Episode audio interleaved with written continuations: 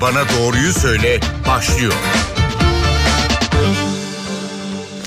NTV Radyo'dan herkese merhaba. Yeni bir Doktor Bana Doğruyu Söyle programında birlikteyiz. Ben Aynur Altunkaş. Koronavirüste vaka ve hasta sayılarında henüz istenen düşüş olmadı. Kısmi kısıtlamaların etkisi önümüzdeki günlerde görülecek. Belki ek tedbirler de gelebilir. Çünkü Covid artık hiç olmadığı kadar yakınımızda. Belki bir kişi 4-5 kişiye virüsü bulaştırıyor. Kendisini çok iyi koruduğunu düşünenler bile virüse yakalanabiliyor. Aşı cephesinden iyi haberler geliyor. Yakında aşılama ülkemizde de başlayacak. Salgın bize gösterdi ki SARS-CoV-2 herkesi aynı derecede hasta etmiyor. Covid-19'u bazılarımız çok ağır geçiriyor ama diğer yanda kimi kronik hastalıkları olanlar bile çok hafif atlatabiliyor. Bu en çok merak ettiğimiz konuların başında geliyor. Biz de bu konuyu bir uzmanla konuşacağız. Memorial Sağlık Grubu Tıbbi Genetik Bölümünden Profesör Doktor Mustafa Özen konuğumuz. Sayın Özen hoş geldiniz yayınımıza. Merhabalar, hoş bulduk. Bu arada dinleyenlerimiz de sorularıyla programa katılabilirler. WhatsApp hattımız 0530 010 22 22 0530 010 22 22. Ee, Sayın Özen, genetik özelliklerimiz e, hastalığı nasıl geçireceğimiz konusunda bize ipucu mu veriyor? Yani genetik yatkınlıktan söz edebilir miyiz e, COVID-19'da? Eğer öyleyse bu ne demek? Evet, evet çok güzel ifade ettiniz e, genetik yapımız bizim bu hastalığı nasıl geçireceğimizi öngörüyor. E, bazı hastalarda gerçekten e, COVID-19 çok ağır geçiriliyor. İlave bir hastalığı olmasa ya da başka e, ağır geçirmesine yatkınlık sebep olacak başka ek hastalıklar olmasa dahi tamamen sağlıklı, genç, tamamen sağlıklı bireyde bir bakıyorsunuz e, COVID-19'a yakalandıktan sonra çok ağır geçiriyor. Ee, Hatta ne yazık ki hayatını da kaybedebiliyor. Evet. Evet hayatını kaybedebiliyor. Ee, aynı aileden bile olabilir. Ee, ne bileyim e, örneğin bizim karşılaştığımız babayla çocuğu ağır geçiriyor. Anne de hiç bir etki göstermiyor. Tamamen asemptomatik olabiliyor. Hı hı. Ya da bazı ailelerde çok e, yoğun geçiriyor. O aileler e, tamamen birinci derece akrabaları dahil e, tamamen ağır geçirebiliyor. Bir başka bir aile çok hafif geçirebiliyor. E, bununla ilgili tabii çalışmalar yapıldı. E, bu e, genetik camiasının tüm dünyada e, soru sormasına sebep oldu ve bunun sebebinin ne olacağına dair çok ciddi çalışmalar yapıldı. Peki bu, bu çalışmalar bize ne gösterdi? Evet bu çalışmalar bize şunu gösterdi. E, bu çalışmalar neticesinde tabii bütün dünyadan e, çok büyük e, merkezlerin katıldığı ciddi çalışmalar. Bunlar Ağustos ayından itibaren yayınlanmaya başlandı ciddi dergilerde.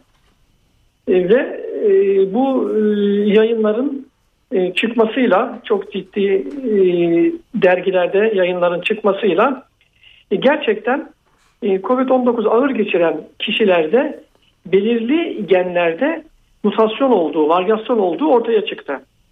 Ve bu e, varyasyonların e, daha çok daha önce de bilinen interferon 1 yolağı dediğimiz interferon 1 yolağındaki genlerde olduğu anlaşıldı. Ve e, bu e, genlerde eğer varyasyon varsa o zaman o kişi bu e, COVID-19 hastalığını çok ağır geçiriyor ya da hayatını kaybedebiliyor. Ama varyasyon olmayan kişilerde ise çok daha hafif geçiriyor. Tabii biz uzman olmadığımız için bu söylediklerinizi evet. çok iyi anlayamayabiliriz. Evet. Anlayacağımız şekilde bize basitçe anlatabilir tamam. misiniz? Bu interferon basitçe. 1 nedir örneğin? Evet, basitçe anlat, anlatalım. Bu interferon 1 e, yolağında tabii bir tane gen değil bu. Birden fazla gen var burada. Ondan fazla gen var. Ve 20'den fazla varyasyon var buna sebep olan. Bu fonksiyonları farklı farklı. Fonksiyonun bir tanesi e, virüsün hücre içine girmesini sağlayan reseptörlerle alakalı olabiliyor. E, diğer bir fonksiyonu da interferonun üretilmesini sağlayabiliyor bu genler. Eğer e, sizde bu eksiklik varsa o zaman interferon ya üretilemiyor, üret, interferon üretilemediği için virüsle savaşamıyor sizin vücudunuz ya da interferon üretilse bile diğer hücrelerde hücre içine giremediği için o zaman etkili olamıyor. E, bununla ilgili e, çok ciddi çalışma hatta en son yapılan çalışma e, birkaç gün önce yayınlandı. Cuma günü Nature dergisinde ciddi bir e, bilimsel dergi biliyorsunuz. Burada yayınlandı ve bu e, yolları da yine aynı şekilde bunlar da konfirme etmiş oldular. Peki bu duruma ne sebep olmuş olabilir Sayın Özen? Bu duruma herhangi bir şey sebep olmuyor. Bu tamamen genetik e, olarak doğuştan gelen bir özellik. Yani e, herhangi bir sebep olmuyor ama burada şunu vurgulamak gerekiyor. Bu bir yatkınlık e, durumu. Yani siz yatkın oluyorsunuz fakat illa bunu e, geçireceğiniz anlamına gelmiyor. Diğer başka ek faktörlerle birlikte siz e, bu yatkınlığınız gerçeğe dönüşüyor. Aynı bu kanserdeki yatkınlıklar gibi. Örneğin BRCA1, BRCA2 mutasyonları e, bunlar halkımız belki daha çok e, daha iyi anlayabilir. Sizde böyle bir mutasyon varsa illa sizin kanser olacağınız anlamına gelmiyor. Ama e, hayatınızdaki olan diğer değişiklikler ve başka etkilerle birlikte siz normal popülasyona göre çok daha riskli oluyorsunuz. Evet. Peki tek... aynı bu durum aynı durum bunun için de geçerli.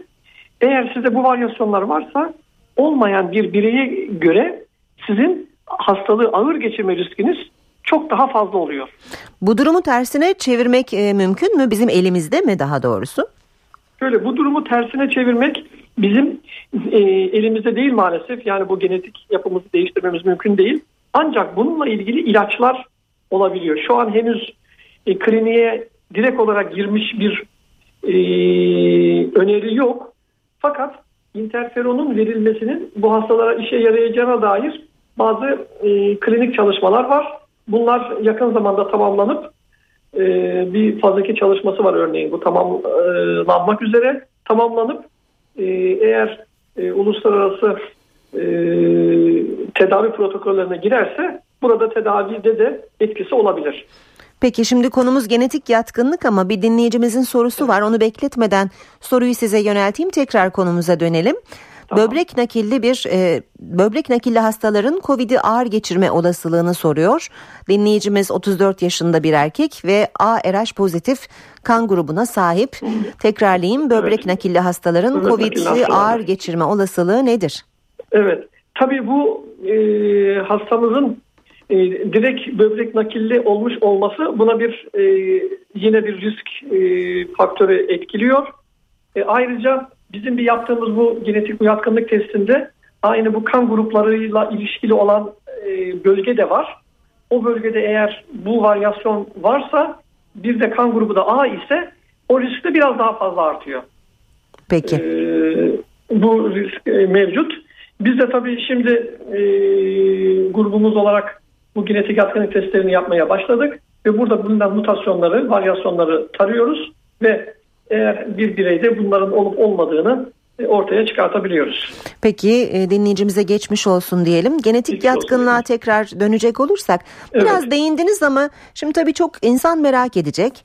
Ee, örneğin ailemizden bir kişi annemiz babamız birinci derece yakınımız evet. e, kendimiz kardeşimiz e, Covid-19'u ağır geçirdi. Bu bizim de yine ağır geçireceğimiz anlamına mı geliyor? Şöyle eğer sizde bu varyasyonlar varsa ailenizde o zaman e, tabii e, aile içinde e, ağır geçirme ihtimali daha fazla ama e, ailede anne babada olabilir sizde olmayabilir. O yüzden bu varyasyona bakılırsa eğer sizde o varyasyonu taşıyorsanız siz de ağır geçireceğiniz anlamına gelir. Ama taşımayabilirsiniz. Hı hı. Yani anneden babadan e, birer tane gen geliyor.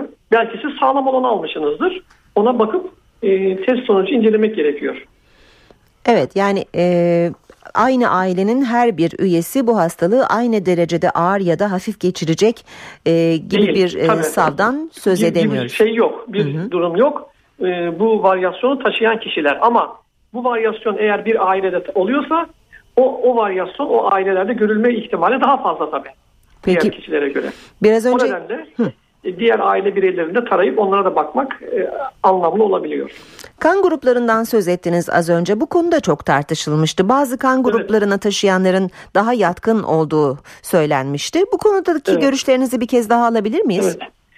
İnanın kan gruplarıyla ilgili A kan grubu olanların bir daha yatkın, sıfır kan grubu olanların da daha koruyucu e, olduğuna ilgili bir çalışma yapıldı. E, fakat bu e, tabii e, hem kan gruplarına bakıldı hem de orada bazı lokuslar var. Bu genetik e, kan gruplarının olduğu o genlerin olduğu bölgede bir bölge. E, buradaki varyasyonla e, ilişkilendirildi. Eğer bu varyasyonu taşıyan e, kişiler A kan grubu ise o zaman biraz daha fazla. Ama bu risk tabii diğer interferondakiler kadar çok değil. Interferondakilerin ağır geçirme riski çok daha fazla. E, ama bunların e, riski biraz daha e, bir miktar daha fazla olmuş oluyor diğer popülasyona göre. E, e, ama interferonla ilgili olan daha e, daha net bir şey söylüyor yapıldı. bize. Evet. Onun anlamı daha fazla. Kan grubu biraz daha e, şeyi daha az. E, yani kuvvetlilik oranı biraz daha az. Fakat biz bunu da yine e, bakıyoruz. E, kişiler hı hı. onu da merak edip eğer böyle bir durum varsa o zaman e, ona göre daha dikkatli e, olmaları gerekiyor. Bir de şunu ilave edeyim. Bu test e, kesinlikle COVID'e yakalanacağınız, yakalanmayacağınız ayrımını yapmıyor. Siz önlemlerinizi almaya devam et, et, etmemiz gerekiyor. E, sadece e, bu varyasyon olan kişilerin daha ağır geçireceğini e, belirtiyor. O nedenle bu kişilere artı ilave bir bilgi e, olmuş oluyor. Bunlar tabii COVID-19'a yakalanmamak için önlemlerini daha fazla almaları gerekiyor. Ve e, eğer bir şekilde yakalanacak olurlarsa o zaman tedavi planlaması için daha erken tedaviye başlanıp belki daha e, ağır tedavi yöntemlerini yapılması için doktorlarla bunu paylaşmaları öneriliyor. Yoksa normal bulunmanız durumunda COVID'e yakalanmayacaksınız. Zaten ben bu testi yaptırdım. E, o nedenle benimkisi normal çıktı. Ben hiç COVID-19'a yakalanmam deyip önlemlerinizi e, bırakmamanız gerekiyor. Aksine önlemleri daha da arttırmak önemli. Evet bu konuyu birazdan daha ayrıntılı konuşalım. Ee, WhatsApp hattımızın numarasını bir kez daha tekrarlayayım. 0530 010 22 22 0530 010 22 22 Bugün Covid-19'a genetik yatkınlığı konuşuyoruz ve e, programımızda Profesör Doktor Mustafa Özen konuğumuz. Şimdi e, önlemler dedik e, ve alınabilecek ilave önlemler aslında bunlar e, hastalığa diyelim ki ağır yakalanma riskimiz var. E, maske, mesafe, hijyen kurallarına e, tam olarak uyduktan sonra daha e, fazla neler yapılabilir? Örneğin bağışıklığı güçlendirmek için takviyeler, işte spor yapılabildiği e, tabii imkanlar el verdiği ölçüde spor evet. ya da çeşitli e, gıdaları daha fazla tüketmek gibi bunlar mı önerilir? Yani bunların e, açıkçası e, en önemli şey maske, mesafemiz ve e, hijyen kuralları çok daha önemli. E, eğer immün, siz normal bir bireyseniz, immün sisteminizle ilgili bir sorun yoksa e, ayrıca ilave bir e, immün e, e, mekanizmayı güçlendirici takviye gıda almanıza gerek yok. Yani onunla ilgili bir öneride bulunulmuyor. Evet. Ama immün sistemle ilgili tabii ki de e, bir e, zayıflığınız varsa o zaman ona yönelik e, ilave şeyler alabilirsiniz. Fakat en önemli şey kendinizi korumanız. Bu da tabii maskeni, maskeyi doğru bir şekilde kullanmak, insanlara e, mesafenizi korumanız ve hijyen kuralları burada çok daha önemli rol oynuyor. Hı hı. Peki şimdi e, aynı evde yaşayanlardan biraz daha bahsedelim. Genetik yatkınlık dışında evet. bir de e, şu var. Bir kişi pozitif çıktığı halde bir diğeri negatif olabiliyor e, ve bu konu gerçekten çok merak ediliyor. E, nasıl oluyor da yanındakine virüsü bulaştırmıyor? Evet, bu e, yanındakilere bu, bu tabii virüs yüküyle de e, ilgili bir durum olabilir. E, eğer e, kişide e, virüs e, yükü çok fazla değilse o zaman bunun e, bulaşıcılığı da tabii daha az oluyor. Ve diğer ev içerisinde de dikkat ettiği takdirde diğer bireylere bulaştırmayabiliyor. Bu tamamen hijyen kurallarına dikkat edilmesiyle de alakalı. Ama bu genetik yatkınlıkla ilgili dediğimiz kısım ise ağır geçirmeyle ilgili. Hı hı, Aynı şeyde hı. birisi ağır geçiriyor, Diğeri de pozitif ama o çok hafif geçiriyor. İşte bu durumda bu varyasyon farklılığı var. Yani aynı ailede de olsa birisinde varyasyon bulunuyor, diğerinde varyasyon bulunmadığı için o zaman hafif geçiriyor. Bu test nasıl yapılıyor Sayın Özen? Bu test aslında basit bir kan testi. Sadece kanından DNA'yı izole ediyoruz. DNA izole ettikten sonra e, bu e, genlere yönelik e, işlemler gerçekleştiriyoruz ve orada bu varyasyonların olup olmadığını tespit ediyoruz. E, yine bu standart e, genetik laboratuvarında kullanılan yöntemlerle e, sadece e, kişilerden bir kan alıyoruz ve DNA izolasyonu yapıyoruz. Peki e, Covid-19 değil de örneğin birçok başka virüse de maruz kalıyoruz hayatımız boyunca. Bu tür testlerle bu yatkınlığımız ve bunun beraberinde getirdiği risk konusunda bir fikir edinebilir miyiz? Evet. Evet bu varyasyonların bazıları onlara da etkili bildirilmiş. Ee, örneğin herpes simplex virüsü ona bağlı e, beyin hasarı olabiliyor ensefalit dediğimiz. E, ya da bazı hepatit B virüsleri. E, HIV AIDS virüsünün ağır geçirme durumları etkili olabiliyor. E, ya da diğer viral hastalıkların ağır geçirmesi yönelik bazı genler. Çünkü bunlar aynı e, gen yolaklarından e, fonksiyonları e, aynı gen yolaklarında olduğu için e, birbirlerine etkileşim içinde olabiliyorlar. Biz e, böyle bir durum varsa klinik olarak gösterilmiş, e, kanıtlanmış e, böyle bir bilgi varsa bunu da raporlarımıza yansıtıyoruz. Böylece e, kişi e, sadece COVID-19'a değil diğer diğer başka e, viral özellikle viral hastalıklara yatkın olup olmadığını da buradan öğrenmiş oluyor. Ki zaten bu bilgiler oradan çıktı. Yani daha önce bu COVID-19'dan önce bilinen e, genetik yatkınlık durumları vardı. Örneğin SARS durumunda da bu vardı daha önceki SARS'larda ya da bu diğer virüslerde de bu yatkınlık biliniyordu. Covid-19'da biraz daha hızlı bir şekilde bu çalışmalar yapıldı ve tamamlandı ve yatkınlığın gerçekten olduğu teyit edilmiş oldu. Peki şimdi gelelim aşılara. Ee, birkaç tür aşı var. Ee, bunların farklarını size soracağım ama bu arada bir dinleyicimizin sorusu olacak. Onu e, önce tamam. sorayım. Pozitif vakalara verilen ilaçlar tedavide faydalıysa Aşı neden gerekli? Aşı ile pozitif vakalara verilen ilaçlar arasında ne fark var diye sormuş dinleyicimiz. Çok güzel.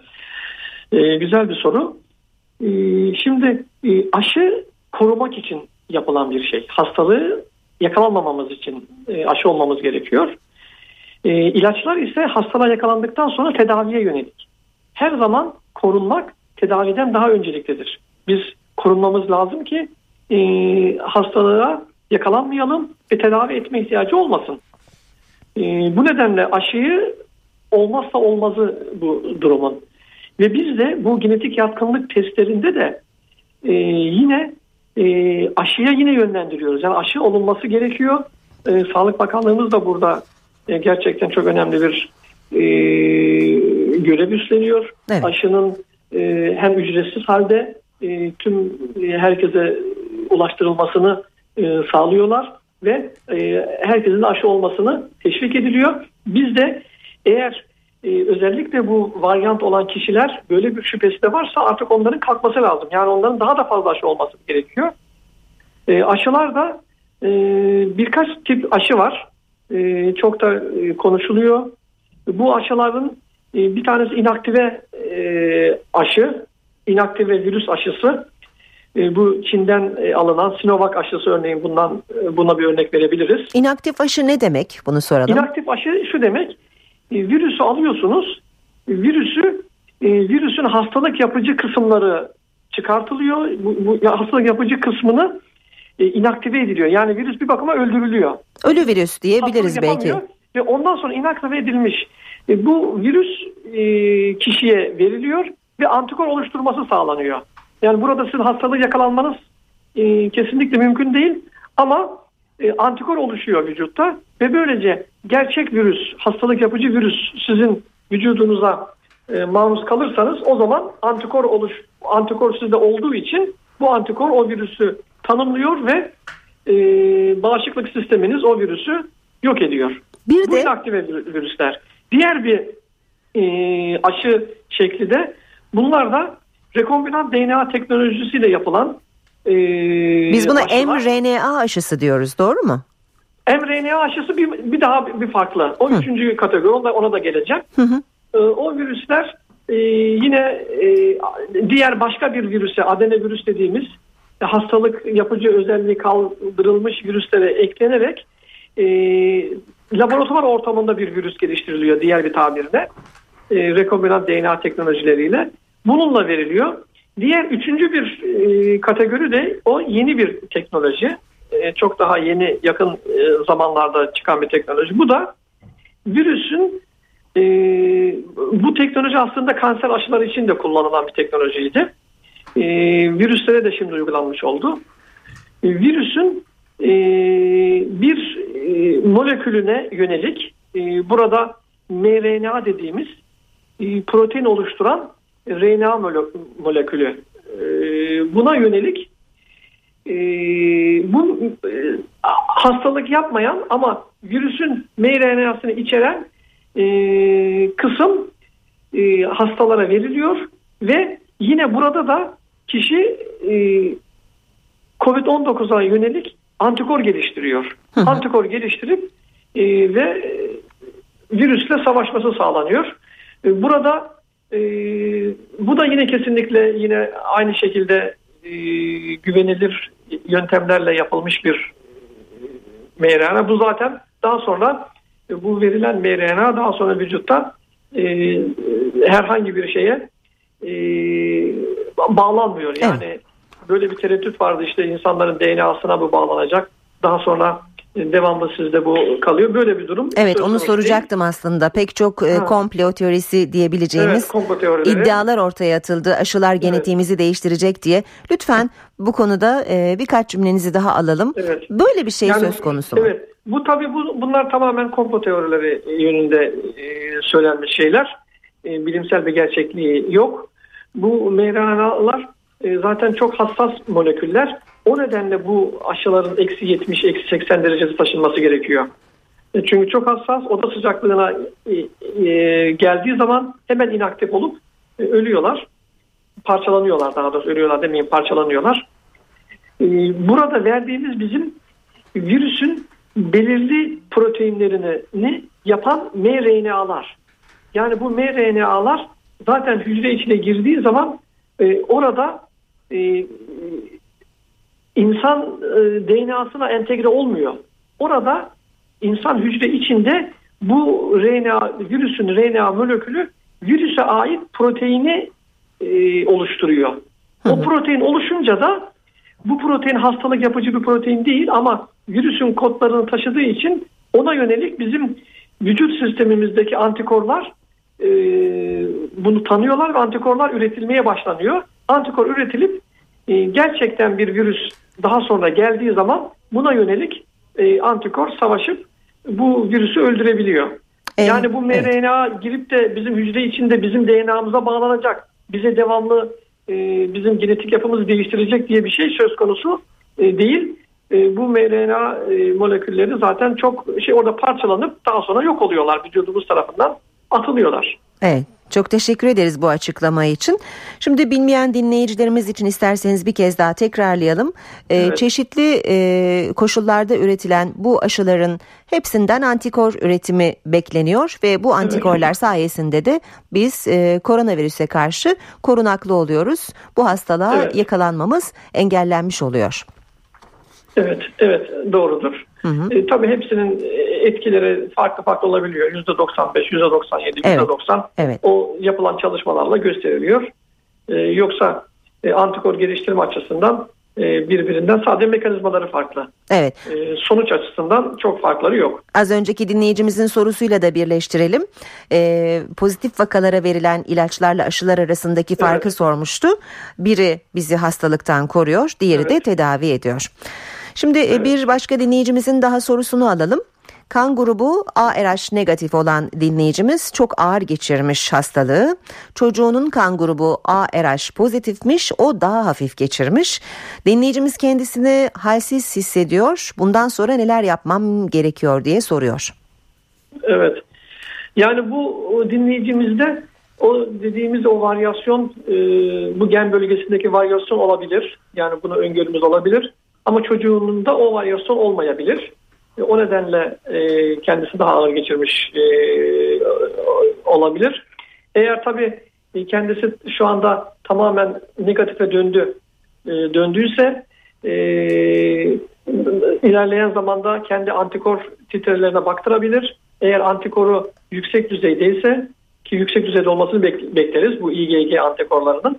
O zaman e, korunmuş olur ve e, zaten yakın zamanda geçirenlere aşı yapılması da önerilmiyor. 6 ay diye bir süresi gerek, var zannediyorum. Evet aşılamaya gerek kalma 6 ay yaklaşık 6 ay şu anda bilinen 5-6 ay bunları e, 5-6 ay korudu. Ama kendisi emin olmak isterse bir antikorlarına baktırabilir. Antikoru yüksekse korunmuş olur. Ee, onun e, haricinde e, yine e, önlemlerini almaya hı hı. devam edip e, başka bir e, hastalığa da yakalanmaması için e, sağlıklı yaşam koşullarına aynen e, uyarak e, devam etmesini öneririz. Ben ekleme yapayım bu sorunun üzerine.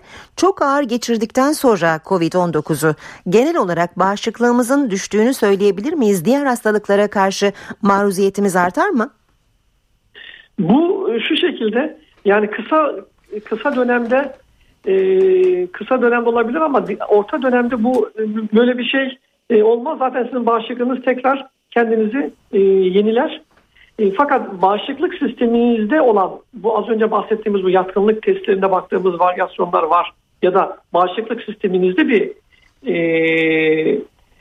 e, eksiklikler varsa o zaman zaten e, bu tür hastalıklara e, daha ağır geçirme potansiyeliniz her zaman e, mevcut. Hı hı. Yoksa hemen bir tanesini ağır geçirdim, diğer bir şeyi de ağır geçiririm e, diye düşünmemek lazım. Hı hı. Ee, her birinin mekanizmaları farklı olabiliyor. Aşılarla ilaçlar arasındaki farkı soran dinleyicimizin bir sorusu daha olmuş. Ee, evet. Yakını pozitif çıkmış, ekipler gelip ona ilaç vermişler. Kendisi temaslıymış, ee, test yapılmış kendisine ama aynı ilacı ona da vermişler. Ertesi gün testi negatif çıkmış. Yapılan bu uygulama doğru mu diye soruyor. Ee, yapılan e, tabii uygulamalar ee, eğer pozitif çıkan birisinde temaslı olması durumunda önlem, önlem amacıyla aslında çok da hassas davranmış. Ee, bunu herhalde filyasyon ekipleri evet. verdiği, verdilerse evet. ilacı daha hassas bir davranmışlar. Çok daha e, iyi yani doğru bir şey yap, yapılmış. Hı hı. Çünkü pozitif çıkabilirdi. Eğer pozitif çıkmış olsaydı o zaman bu e, ilacı alması gerekirdi. Ama negatif çıktıysa ve eğer herhangi bir semptom e, mu e, yoksa o zaman e, o zaman İlaç. sadece hı hı. E, sadece e, karantinada kalmış olması e, yeterli olabilir belirli bir süre için. Çünkü bazen e, bu testi de 4-5 gün sonra yaptırmak gerekiyor. Yani ortalama 5. günde e, PCR pozitifleşiyor temastan evet. sonra. Evet. O, o zaman da önemli. Hı-hı. Eğer siz temastan hemen ertesi gün yaptırırsanız o zaman zaten bunun filyasyon ekipleri dikkat ediyorlar. Hı hı. E, ona göre sizin testlerinizi e, temaslı olduğunuz zamana e, göre planlayarak bunları yapıyorlar. Şimdi e, aşıların ne kadar e, koruduğunu, koruyacağını biliyor muyuz Sayın Özen? Tabii ki aşıların ne kadar koruyacağını e, biliyoruz. Bu yapılan faz çalışmalarında bunlar ortaya konmuş durumda. İşte korunma oranları %90-95 genelde e, hepsinde %90 üzerinde. E, bazı aşılarda henüz e, daha fazla çalışmanın tamamlanmamış bazılarında işte e, yaşlı kesimde biraz daha koruyucu korunmasının az olduğu ya da yan etkilerin olduğu raporlar oldu. Onlar da zaten henüz onay almadılar o aşılar. E, korunma şeyleri belli. Süresi belli mi? Siz, efendim? Süresi belli mi? Ne kadar süre koruyucu oldu? Ne kadar sürede koruyacağıyla ilgili e, yani şu anki çalışmalar aynı antikor düzeyine göre yapılmış durumda. Yani o henüz bilinmiyor. Hı hı. Ancak zaman geçmesi gerekiyor. Yani 6 ay sonra aşı olan kişilerde henüz çünkü aşı olup da 6 ayı geçen kimse yok. E, onlarda antikor bakılıp e, antikor pozitifliği ne kadar devam edecek? E, bunu, bunu bakmak gerekiyor. Yani bu konudaki öngörü en az 6 ay olacağı yönünde Ama 6 aydan sonra ne kadar bu birkaç yıl mı olur yoksa her yıl aşılamak mı gerekir bunu? Bu konuda henüz bir bilgi yok. Evet. Peki programın sonlarına geliyoruz. Son olarak e, soralım bir kez daha tekrarlayalım hatta. E, evet. Bilmeyenler için, bilmeyen dinleyicilerimiz için de bir e, açıklama olsun bu. Örneğin genetik testi yaptırdık. Genetik olarak yatkın mıyız değil miyiz? E, Covid-19'u çok ağır geçirip geçirmeyeceğimiz konusunda testi yaptırdık. Elimizdeki veri evet e, hastalığı ağır geçireceğiz. Bu durumda ne yapmalıyız? Kendimizi tamamen izole mi etmeliyiz? Ya da takviye tedbirler mi almalıyız? Evet. Burada tabii e, ilave tedbirler alabiliriz. E, öncelikle maske, mesafe ve temiz hijyen kurallarına e, dikkat edeceğiz. E, bu kuralları daha hassas bir şekilde yapmamız gerekiyor. Aşılama programı yavaş yavaş uygulamaya başlanıyor. Aşılama ile ilgili hiçbir tereddütümüzün olmaması gerekiyor. Tamamen hemen e, ilk e, elde aşı e, olabilecek şekilde planlamak ve aşıyı olmamız, yapılmamız, yapılması gerekiyor. Ee, eğer bunlara rağmen bir şekilde e, Covid-19'a yakalanacak olursa da o zaman tedavinin daha erken başlanması gerekiyor. Evet. Sayın Özen çok teşekkür ediyoruz programımıza katıldığınız için. Ben teşekkür ediyorum böyle bir imkan verdiğiniz için ee, ee, ve e, halkımızı bilgilendirmede e, bir katkımız e, olması e, açısından böyle bir imkan verdiğiniz için çok teşekkür ediyorum. İyi yayınlar. Çok teşekkürler. Ee, sorularıyla programa katılan dinleyicilerimize de teşekkür edelim. Yeni bir Doktor Bana Doğruyu Söyle programında buluşmak üzere. Hoşçakalın.